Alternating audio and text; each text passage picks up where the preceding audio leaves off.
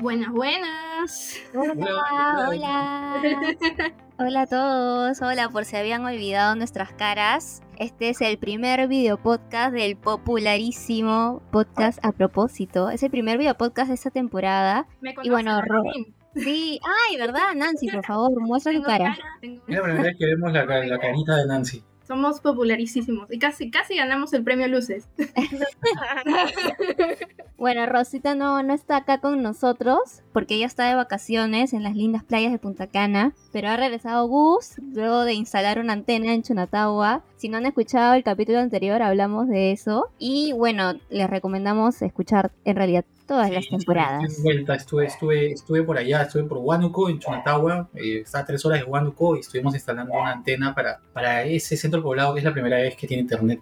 Oh, En nuestro calendario hemos, hemos tenido que el miércoles 31 fue el Día de la Visibilidad Trans. Este fue un día para visibilizar la discriminación eh, de las personas trans que sufren en todo el mundo. Y hoy quisimos que el programa trate sobre el closet laboral para poder identificar los obstáculos y o desigualdades que tienen las personas LGTBIQ y también oportunidades para terminar con estos problemas. Y eh, para el programa de hoy nos están acompañando José Parodi y Milagros Vidaurre de Calla Cabro, que es un... Ya, todo el mundo ha escuchado sobre este podcast, o sea, que es un podcast de temática LG, LGTBIQ y de comedia que inició en el 2019 y ya cuenta con más de 100 capítulos en su cuenta de Spotify. Además, ellos sí, en el 2020 ganaron el premio a Mejor Podcast. Bienvenido, José y Milagros. bienvenido. ¿Cómo están? Bienvenida. Buenas, ahora Ya sí. soy- Ya soy de la farándula peruana, mamá. Grabo con Calla Cabro.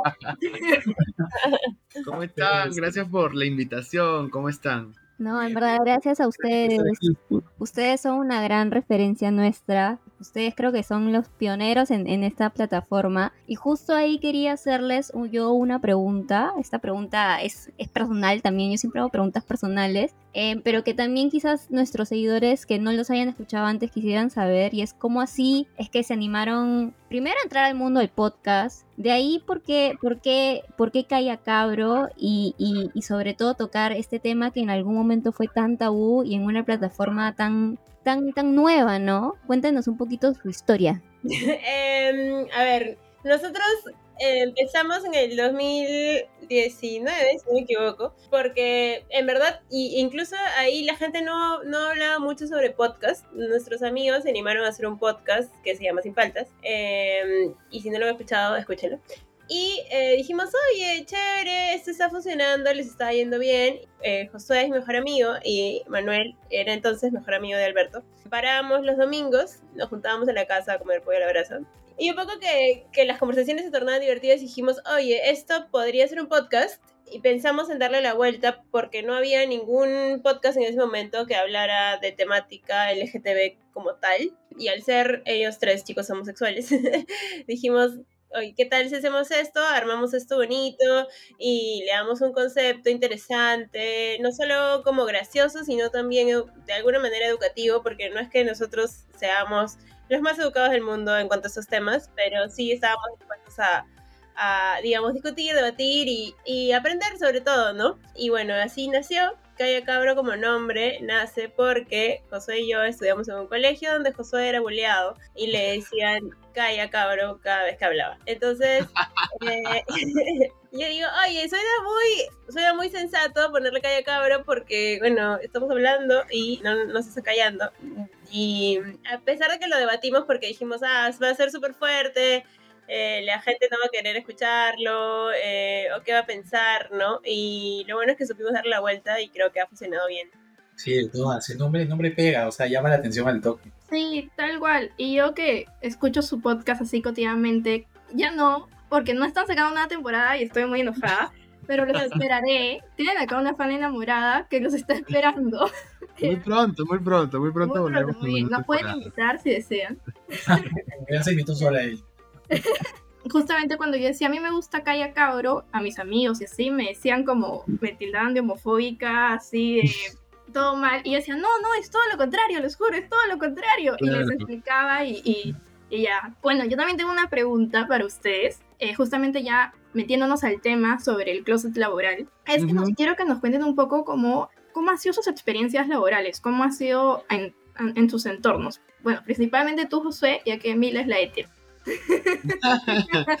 Eh, bueno, yo he tenido el privilegio de eh, trabajar en espacios de trabajo que justamente son dirigidos por personas de la comunidad, ¿no? Yo he trabajado en una ONG, he trabajado eh, desarrollando proyectos eh, que hablen y, se vinculen con la comunidad LGBTIQ+, ¿no? Pero eso es como un caso eh, muy, muy extraordinario, ¿no? También he trabajado en una oficina, he trabajado en un call center, actualmente trabajo de manera virtual en una agencia de publicidad, entonces he estado en diferentes espacios del universo laboral ¿no? Siendo una persona de la comunidad fuera y dentro del closet, porque hubo una etapa en la que yo estaba trabajando en un call center, no estaba fuera del closet y ya luego salí del closet y qué sé yo, ¿no? Pero mm, en mi experiencia siempre yo he sido una persona muy, muy este, extrovertida, muy femenina, muy comunicadora, entonces no he tenido ningún reparo en, ser auténtico, pero por ejemplo recuerdo en mi etapa eh, dentro del closet, recuerdo que eso era algo de lo que tenía que estar como constantemente revisando porque no quería que eso impacte de manera negativa la relación laboral con mis compañeros. Entonces ahí es como uno dice, ah, uy, se van a dar cuenta. Y luego decía, pero ya se dieron cuenta pero nadie lo está diciendo, pero igual a la vez eso puede hacer que las personas que no son mis amigos en la chamba también ya estén señalándome. Y ese era un tema, ¿no? Ya cuando salgo del closet es otro tema, eh, en donde ya me siento mucho más cómodo conmigo mismo, y ya era un tema de cómo ellos lidian con ello, ¿no? Pero de todas maneras reconozco que es un privilegio porque no todas las personas visiblemente LGBT tienen la oportunidad de gozar de un trabajo por estas mismas incomodidades que para mí se presentaban de una manera mínima, para otras personas puede ser una barrera gigante, ¿no? Y justo hablando de ese, de ese tema, ya que lo mencionas, es que hay muchas personas que no salen del closet en su centro de trabajo. ¿Cómo, ¿Cómo creen ustedes, chicos, que se puede crear un entorno laboral inclusivo? O sea, ¿qué consejos eh, podrían dar, darnos como parte de la comunidad para saber qué actividades o qué políticas debe tener una empresa para ser inclusiva? Yo creo que es súper importante que las empresas sean coherentemente inclusivas obviamente no solo con la comunidad LGBTQ, sino con cualquier trabajador que sea parte de una comunidad vulnerable, ¿no? En primer lugar, reconocer y, entender que el cuerpo laboral de tu empresa es absolutamente diverso. O sea, todas las personas venimos con diferentes colores, formas, tamaños, creencias, ideologías y lo que fuere. Y eso es importante. Luego entender que reconocer que cualquier tipo de violencia está mal y eso impacta directamente también a las personas de la comunidad, como podría ser homofobia, transfobia eh, y todo lo que impacte en este caso específico a la comunidad LGBTQ.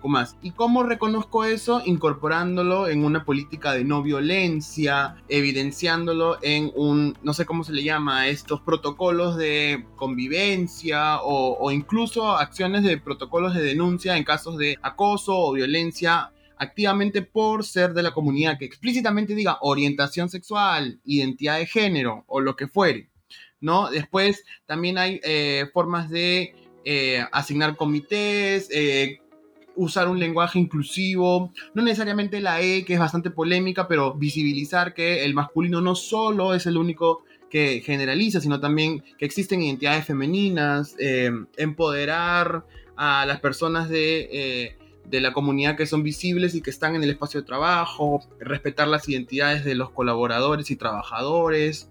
Hay muchísimas cosas, desde los baños, ya, ya es como bien específico lo que puedo hacer, pero hay un montón de acciones. Y eso que sea dirigido por personas que son activamente parte de la comunidad, que pueden desde sus propias voces decir, oye, mira, esto es lo que está sucediendo, ¿no? Entonces, empoderar a las personas, no limitarlas, porque usualmente no existen personas de la comunidad que tengan espacios de...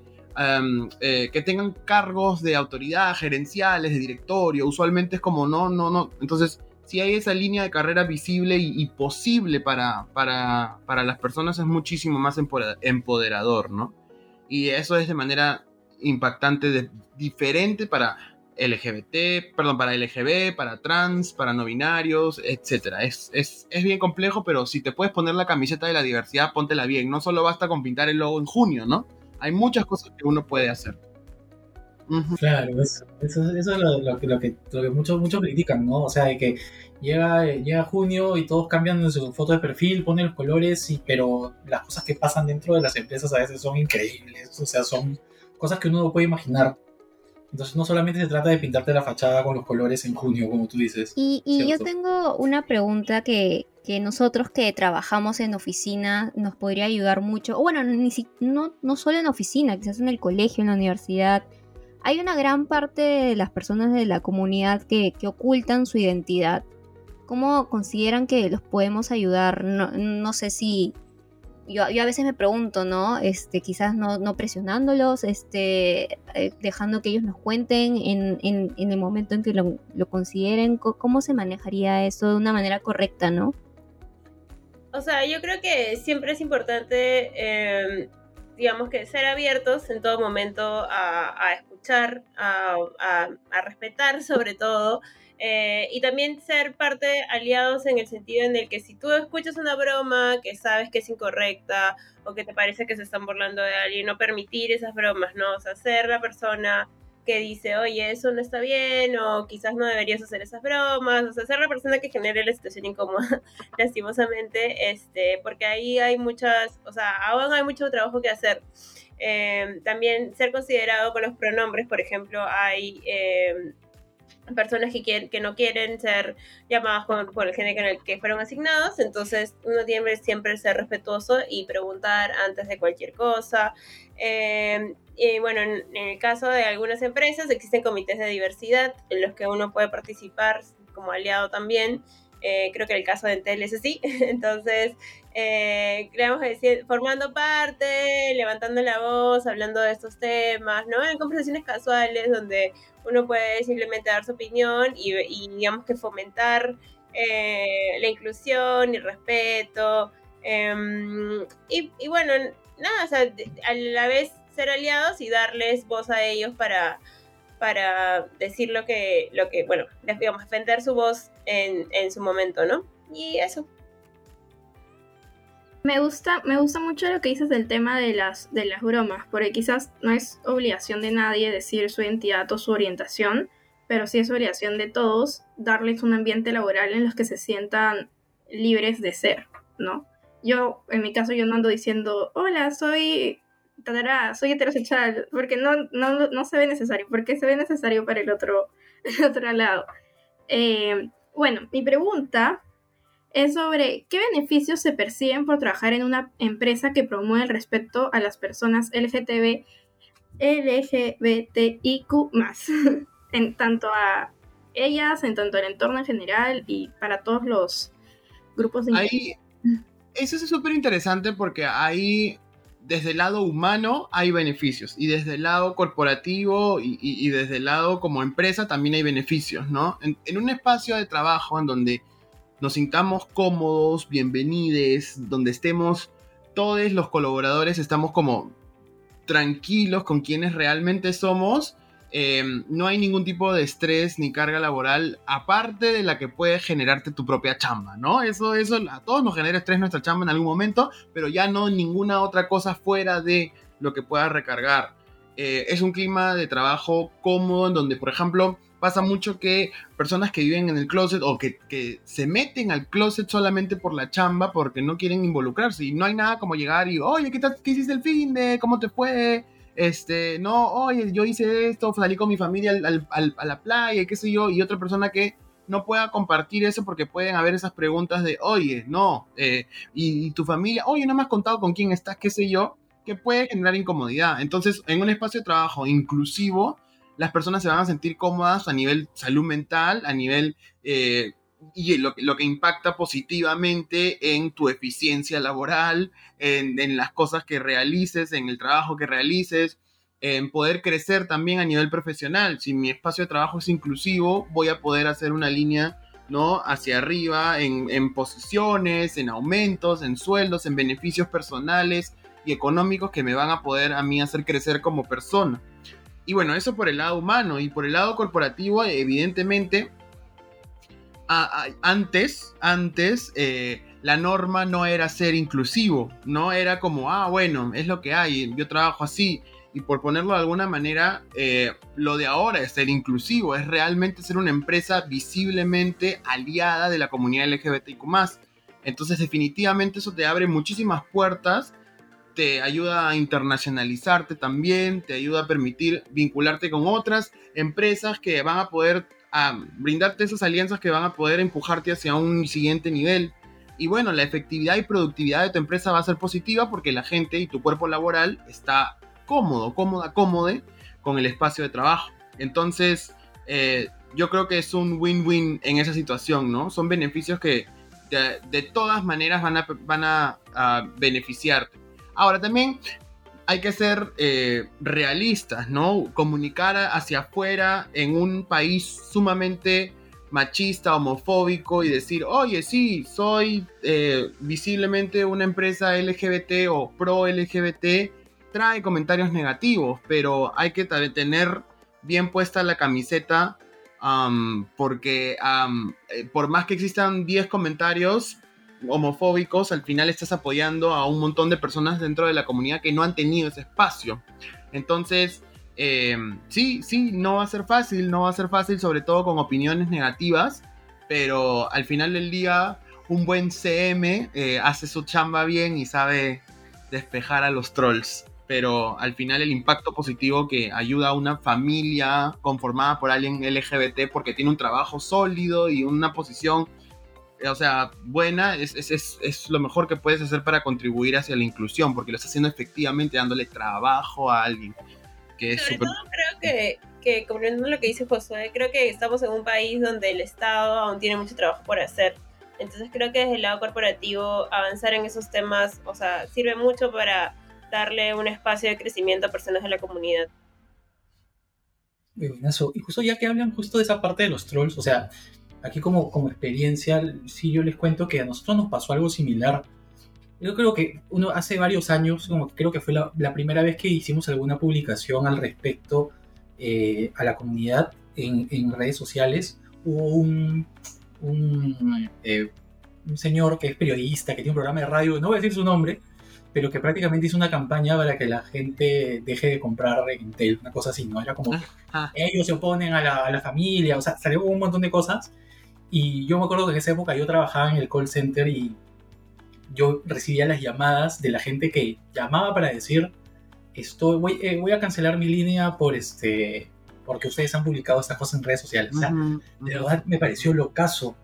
Y, y, y, y quiero hacerles una última pregunta, o sea, bueno, más, como a, milagros, porque, a ver, eh, ¿cómo fue tu historia eh, siendo una aliada de, la comunidad LGBTIQ+, o sea, eh, fue algo que fue nato siempre para ti porque sabemos que muchas, muchas personas antes hemos podido tener una forma de pensar distinta y luego nos hemos deconstruido, luego hemos aprendido. ¿Tú siempre lo tuviste súper claro, lo tuviste presente o tuviste eh, un proceso como que de adaptación a ser aliado. O sea, yo, bueno, fui criada en un colegio cristiano junto a Josué y somos mejores amigos desde que tenemos seis años. Entonces, un poco que mi proceso de, construcción ha sido obviamente con el tiempo porque, claro, a mí me educaron cristiano, hombre, mujer, varón, este, pareja, hay que casarnos, no tener sexo nunca. Eh, entonces, digamos que ya con el tiempo fui creciendo. Eh, yo, digamos que nunca le pregunté a Josué su orientación sexual hasta que él salió del closet a los 30 años casi ya. Em, y creo que es eso, ¿no? O sea, respetar mucho eh, los tiempos de la otra persona. Em, no hay por qué preguntas, por qué hacer preguntas incómodas. O sea, y es como, como ustedes decían, ¿no? ¿por qué yo heterosexual voy a tener que decir, ay, sí, voy a salir del closet como heterosexual, ¿no? O sea, ¿a quién le interesa? Nadie debería interesarle eso más que ser respetuosos con las otras personas en todo momento, ¿no? Eh, creo que, que, eso, y poco a poco fui, eh, tiene que ver siempre con un tema de información, de conversación, porque me fui eh, metiendo en diferentes grupos sociales donde ya no era la norma el como el ser cristiano, ¿no? Que era donde nosotros nos habíamos educados. y donde se hablaban otros temas, ¿no? Inclusión social, inclusión este, de temas de la comunidad, todos estos tipos de temas que normalmente uno dice, ay, pero ¿por qué voy a mencionar eso si voy a generar un momento incómodo en mi reunión familiar? No, dilo, porque eso va a hacer que la gente cambie su manera de pensar. Eh, infórmate para comunicar de la misma manera, ¿no? O sea, es un proceso de construcción constante. Es más, yo ayer vi un video sobre, sobre cómo se forman las relaciones abiertas y dije, wow, esto nunca lo había escuchado. dije, ah, le quiero saber más. Entonces siempre hay un montón de información que, que se puede digamos que se puede comentar y se puede comunicar y de la que podemos estar aprendiendo, ¿no? Para ser respetuosos y, todo. Y solo para agregar, porque siempre hago el disclaimer, no significa que Cristiano esté peleado de LGBT, por si acaso, ¿no? Lo que sí está peleado es lo conservador, ¿no? Lo conservador es lo que de diferentes eh, formas o versiones es que aplica esta mentalidad eh, eh, conservadora que no invisibiliza a la comunidad LGBTQ ¿no? Pero lo cristiano es, es, bueno, nos pasó a nosotros de casualidad y, bueno, pues es lo que había, y, pero el discurso era conservador. Entonces ahí es donde, ¿no? Ahí es, pero, pero bueno, nada. De ahí vienen los trolls que te llamaban y te decían, ya, pues no. Este, pero bueno. a mí me parece muy chévere lo, lo que han dicho, o sea, es como que así como es como la gente dice, oye, uno nunca deja de aprender, igual uno nunca deja de construirse, o sea, uno nunca puede decir, oye, yo estoy 100% deconstruido, ¿no? siempre se tiene que eh, aprender y adaptarse a, las demás personas y cada persona es un mundo, ¿no? También eh, deberíamos de tener eh, eso presente siempre. Chicos, les quiero agradecer bastante, de verdad, por haber estado con nosotros hoy. De verdad, escucharlos verlos acá con nosotros, o sea, después de haber escuchado su podcast siempre, ha sido lo máximo y en verdad este, les agradecemos por estar hoy con nosotros. Yo también quiero decir algo. A ver, Nancy, Nancy la, la, la, fan principal. Yo soy la fan enamorada, yo les hablo siempre que haya cabrón. Ellos me odian, el que yo soy la fan. Yo me contrataron y dijeron, pero tenemos, les dije tuve que tenemos que hacer un capítulo con Calla Cabro, si no me voy a la competencia. No, mentira. Entonces, eh, eh, justamente hablando del tema de seguir aprendiendo y el proceso de, construcción y, de eh, cuestionar todo lo que se ha aprendido, justamente yo también vengo de un colegio no cristiano, pero sí religioso, de monjas. y yo conocí Calla Cabro así como por casualidad. Y a mí muchos capítulos me movieron mucho. Entonces, yo, ustedes fueron gran parte de, de mi deconstrucción. O sea, el capítulo que tienen con Joa, con Alberto de la, con Alberto de la UNDE, que hablan de representación, eh, con las mujeres trans, esas cosas. Y, lo que más me gusta de su podcast es que eh, lo hacen a través del humor. Y a veces en que hay capítulos en, por ejemplo, Alberto, el niño gordito, cuenta cosas, cuenta cosas como muy fuertes del bullying a través del humor.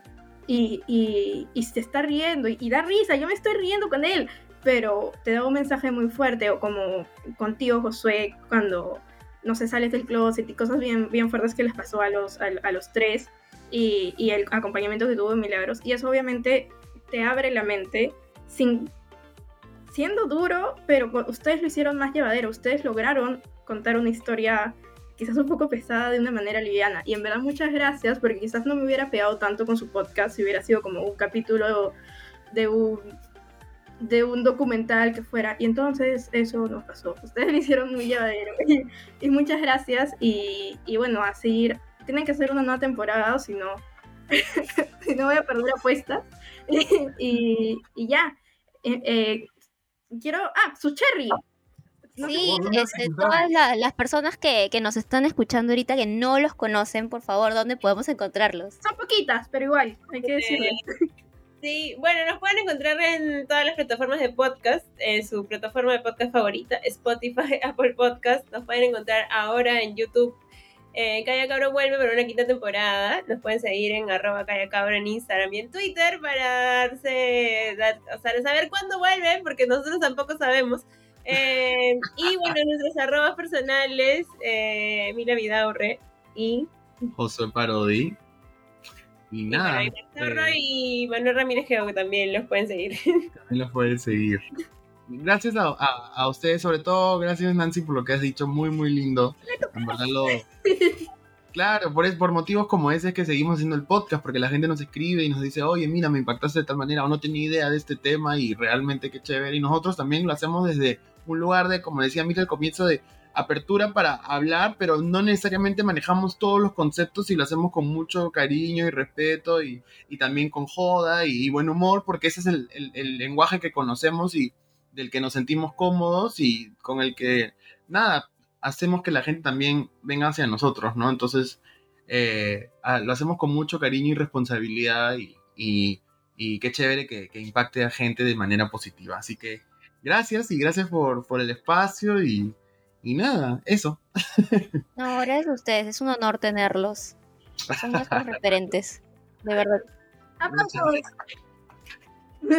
Eh, y bueno, este es el momento de Cherry Dentel, pero creo que yo ya antes he dado el Cherry Dentel con, con temas de la comunidad. Y bueno, solo quería aprovechar este espacio para decir que así como, como Kaya Cabro es, es referente nuestro en, en temas de, de sostenibilidad, en temas de la comunidad, creo que eh, si alguna de las personas que nos está escuchando es del área de recursos humanos o de las áreas de, que, pueden hacer, ejecutar esos programas que hemos mencionado ya antes, eh, nada, que también busquen referentes, que, formemos alianzas entre empresas. Creo que es muy importante ahorita nosotros como Entel que recién estamos empezando a hacer estos pequeños programas, eh, tener aliados, tener empresas referentes que, que, nos impulsen. Por ejemplo, el tema del seguro de PS es algo que estos dos últimos años creo que muchas empresas han, han lo han ejecutado y, empezó una, ¿no? Empezó una con la idea y, todas como que continuamos con eso.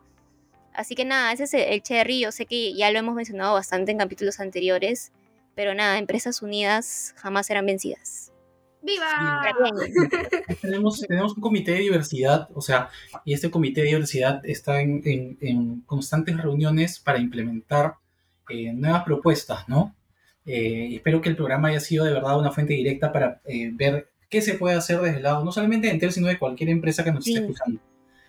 Y sin más, bueno, ha llegado el momento de la despedida, eso fue todo por hoy. No se olviden de escucharnos los domingos en, Spotify, sale un nuevo programa. No se olviden de escuchar a Calla Cabro también.